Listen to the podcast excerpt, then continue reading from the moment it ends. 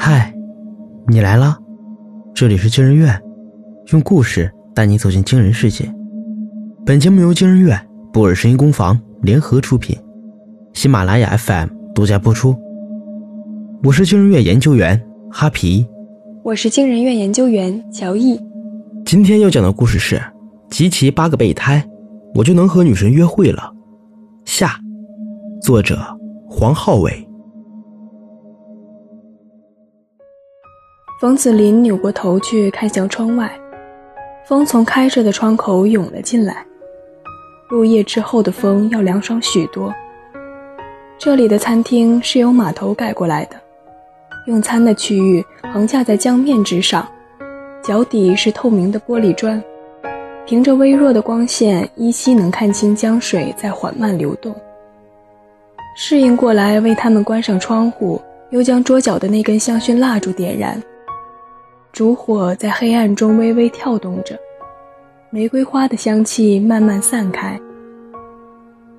前辈，谢谢你带我来这么这么好的地方吃饭。没什么，你为我做了那么多次便当，我早就应该请你吃回饭了。其实冯子林也只是随便挑了一家餐厅，拿到菜单后，他才发现，这里的小资情调真不是他能消费起的。但两人都已经坐下了。菜单捧在手里，适应笔直地站在一侧等待着。这时候，无论是谁也做不到起身离开吧。于是，两人随意点了一些，无非是西餐的老几样：牛排、意面、沙拉与饭后甜点。等餐的过程十分漫长，两人都沉默着。周文文一直望着窗外的江面，远处漂浮着一艘游轮。夜幕像一块无边界的帆布罩下，游轮的甲板上亮起灯光，鸣笛声划过江面传来，又被餐厅内的古典乐遮盖。这音乐真好听。冯子林在这样的场景下也感到了一丝惬意，便随口说了一句：“前辈也喜欢古典乐吗？”“嗯，谈不上，只是偶尔会听。”那。那前辈等一下。周文文突然起身，径直走向了不远处，与正在拉大提琴的乐手交谈了几句。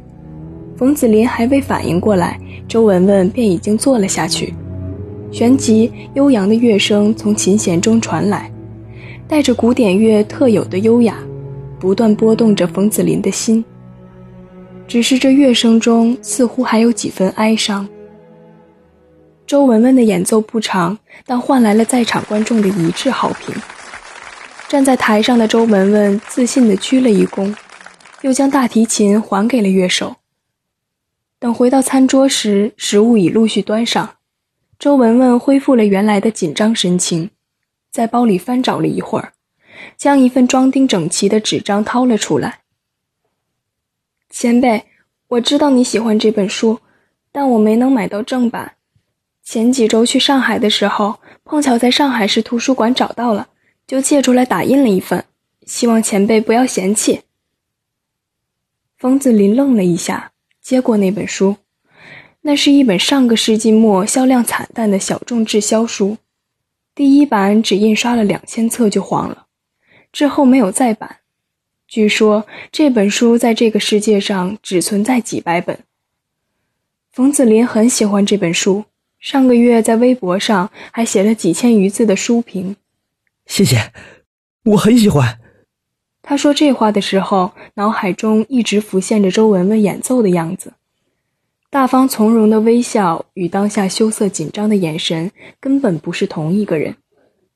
冯子林开始打量着坐在自己对面的女孩，周文文今天鼻梁上没架着往常那副厚重的眼镜，应该是戴了美瞳。虽然是淡妆，但也看得出精致。或许他在自己面前的样子和他本来的样子并不一致呢。冯子林突然怔住了，自己在周文文眼里也是自带高冷气息的禁欲系男神，而在潘一眼里呢，一个说话磕磕巴巴、做事犹豫的人。他突然意识到，在单恋的人面前，他们很容易惊慌失措，也容易紧张出错。最终呈现出的自己反而丢失了魅力。他突然有些气恼，为什么那么久没有仔细看看眼前的这个女孩，而因为执念苦苦追寻着那个不喜欢自己的人？如果得到了潘一，自己又是否真的喜欢他呢？冯子林陷入了沉思。用过晚饭之后，周文文提议沿着江边散步。越往前走，江面越窄，能依稀看得见对岸的红瓦房。周文文转身向江的对岸眺望，先是一束微小的红光从地上升起，划开夜幕一道口子，紧接着无数光束腾空炸裂，散作漫天的花火。他下意识抓住冯子林的手，看那儿。冯子林没看到周文文手指的那朵烟花。他的注意力都在那双紧握住自己的温暖小手上，一股暖流淌进他的心田。两人漫无目的的沿着江边一直走，两人的手也这么一直不松不紧的拉着。周文文是个爱笑的姑娘，冯子林随口说个烂梗的冷笑话，她都能笑上一会儿，这让冯子林感到无比的轻松，这是他从未有过的感觉。似乎他从前的每一次约会都是剑拔弩张的，他需要绞尽脑汁去挤出一些幽默的段子，以维持气氛的活跃，可偏偏逗不笑潘一。冯子林开始觉得这次约会让他重新认识了周文文，不对，可能他从一开始就没有真的认识过这个女孩。夜越发深了，再过一个小时，七夕就要结束。冯子林的手机收到了无数条蜜蜂爱贝的到账提醒，但他似乎已经忘了蜜蜂爱贝这回事。直到他们走到了沿江公路的尽头，前头的道路正在施工，他们停在一座小公园门前，公园的门关着，里头有一座钟楼。钟声里，周文文的电话响了，他盯着发光的手机屏幕好一会儿，似乎在抉择。终于，他接通了电话。喂，你好。他的声音软软的。冯子林想听清电话那头说了什么，但所有细碎的声响都被钟声吞没，他只能勉强听见周文文的回复：“嗯，我确定。”他沉默了许久，一定是今晚吗？他抬起头，看见冯子林正望着他，他笑了笑。行，我现在在江尽头的这个公园，你等会儿可以来这儿。他挂断了电话。家里人来电话吗？嗯，嗯，我们就在这儿分开吧。这里？你家在附近？啊不，刚家里人说会来接我，你先回吧。行吧。冯子林看了看他，没再说什么，转身沿着来时的路线往回走。走了大约十步左右，周文文忽然在背后喊他，他停下，转过身来。周文文几乎是小跑着上前，他紧紧拥住他。冯子林瞪大了眼睛，有好几秒甚至紧张的忘记了呼吸。在他缓过神来，准备好好享受这个拥抱时，周文文却松开手，退后半步，微微仰起头，凝视着他。前辈，再见了。再再见。一辆商务车静默着停在他们的身后，车上下来两个穿着黑色西装的青年人，他们看向冯子林这边。我家里人来接我了。周文文忽然想起什么，七夕快乐。他上了那辆商务车，车门悄无声息地关上，商务车从他身旁驶过。冯子林尝试透过漆黑的车窗玻璃找到他。但他什么也没看到，就看到一道略微泛着粉色的影子急速掠过。他打开手机，几十条未读消息，每一条都是爱贝到账提醒。他突然间不想去计算最后赚得了多少爱心值。就在他要一键清理消息的时候，他忽然察觉最新一条到账提醒数字不太一样。他点进去，来自周文文的爱心转账。二百点爱心值。附在后面的是一条留言：“子林，这次不叫你前辈了。我知道你不是真心喜欢我，你喜欢的是另外一个女生。有次午休，我去你办公桌拿餐盒，瞥见你也在用蜜蜂爱贝。我想，可能是你的爱心值不够买那个女孩的芳心，所以要趁着爱心值翻倍的活动凑够吧。真羡慕那个女生，能让你为她奋不顾身。不过我也很幸运啦，有你陪我度过这么美好的夜晚。还是想说一句：七夕快乐。冯子林的脑中嗡的一响，他忽然想起自己刚才看见的那一抹粉色的影子是什么了。那是蜜蜂爱贝粉色 logo 的喷漆，那辆商务车是蜜蜂爱贝的。无数碎片化的记忆在一瞬间连结，每个用户一个月只有三十爱心值，他却一次性给自己转了二百。以往每次来自周文文的爱心值都翻了几倍，李维胸腔里那缓缓运作的机械心脏。冯子林开始狂奔，趁着那辆车还没有淡出他的视线，他一边奔跑一边大喊，风从他的耳旁掠过，掩盖了周围所有嘈杂的声音。商务车越来越远，红色的车灯即将消失在他的视线内。他的胸腔发出拉风箱一样的轰鸣，他渐渐感觉自己有些缺氧。突然，那辆商务车像是听见了他的呼喊，慢慢停靠在路边。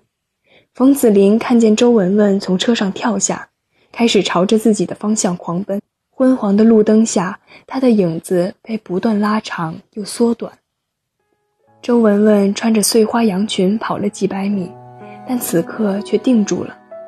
他在等，因为他知道，即便他身披婚纱，跨越了银河来到他面前，他也需要上前一步，主动牵过他的手。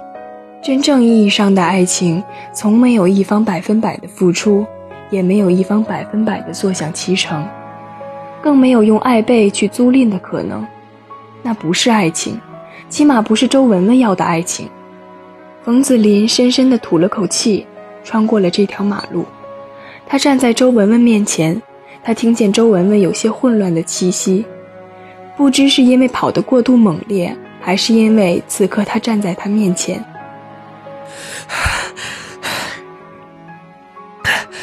原来你都知道。他不语，眼睑微垂，像是做错事的小女孩。你为什么要用爱心借贷？你知道他们会对你做什么吗？他嗫嚅。知道，那你为什么？冯子林突然想了什么。哦，之前我就发现，从你那收获的爱心值比别人高几倍不止。你是不是从那个时候就开始用爱心借贷了？是。王子林突然有些不知所言，心中五味杂陈。他扭头看向百米外的商务车，那两人已经从车上下来。慢慢步行向他走来，还有什么补救方法吗？我把那些爱心值还给你呢。不够的，他叹了口气。你不要愧疚，喜欢你是我的事，与你无关的，前辈。带两名黑西装的工作人员走到他的面前，其中一个看了看周文文，又看了看他。还有事吗？如果没有的话，我们得带他走了。没等冯子林回答，周文文已经扭过身去。我们走吧。冯子林脑袋一片混乱，他总觉得一定有解决方法的，但是在这个紧要关头，他确实没想出来。他知道他不能让周文文离开，他上前抓住周文文的手，顺势将她拥入怀里。他近乎本能地死死抱住她，仿佛这样便谁也夺不去怀里的这个女孩。两名黑衣人对视了一眼，略显惊讶。接着，他们从口袋中掏出手机。不知过了多久，另外一名黑衣人接过话茬：“系统已重新对周文文女士所拖欠的债务进行计算了。因为之前的系统评估结果显示，周文文女士未来能还清债务的概率小于百分之十，所以……”另外一名黑衣人接过话茬：“但是根据最新的系统评估显示。”周文文女士刚刚开始了与您的相恋，每个月所产生的爱心值足够偿还这笔债务，未来能偿还这笔债务的概率高达百分之九十，所以，这两人果然是一个公司出来的，说话的风格都是统一的。冯子林有些耐不住了，这，所以什么呀？你倒是说呀！所以周文文女士，你自由了。冯子林与周文文对视了一眼，下一瞬间，两人的嘴唇狠狠磕在了一起。旁边的两人略有些尴尬，轻轻咳嗽了一声。但是，有一点要注意：假如未来某一天你们不再相爱，那么周文文女士可能后果很严重的。所以祝你们百年好合。两人沉浸在绵长的拥吻中，没有时间去回复他们。过了许久，冯子林才想起掏出手机卸载了蜜蜂爱贝。他们停了下来，相视一笑。冯子林轻轻摸着周文文的头，眼里满是愧疚。远处再次放起烟花，仿佛在为他们庆祝。七夕快乐，还好，我没错过你。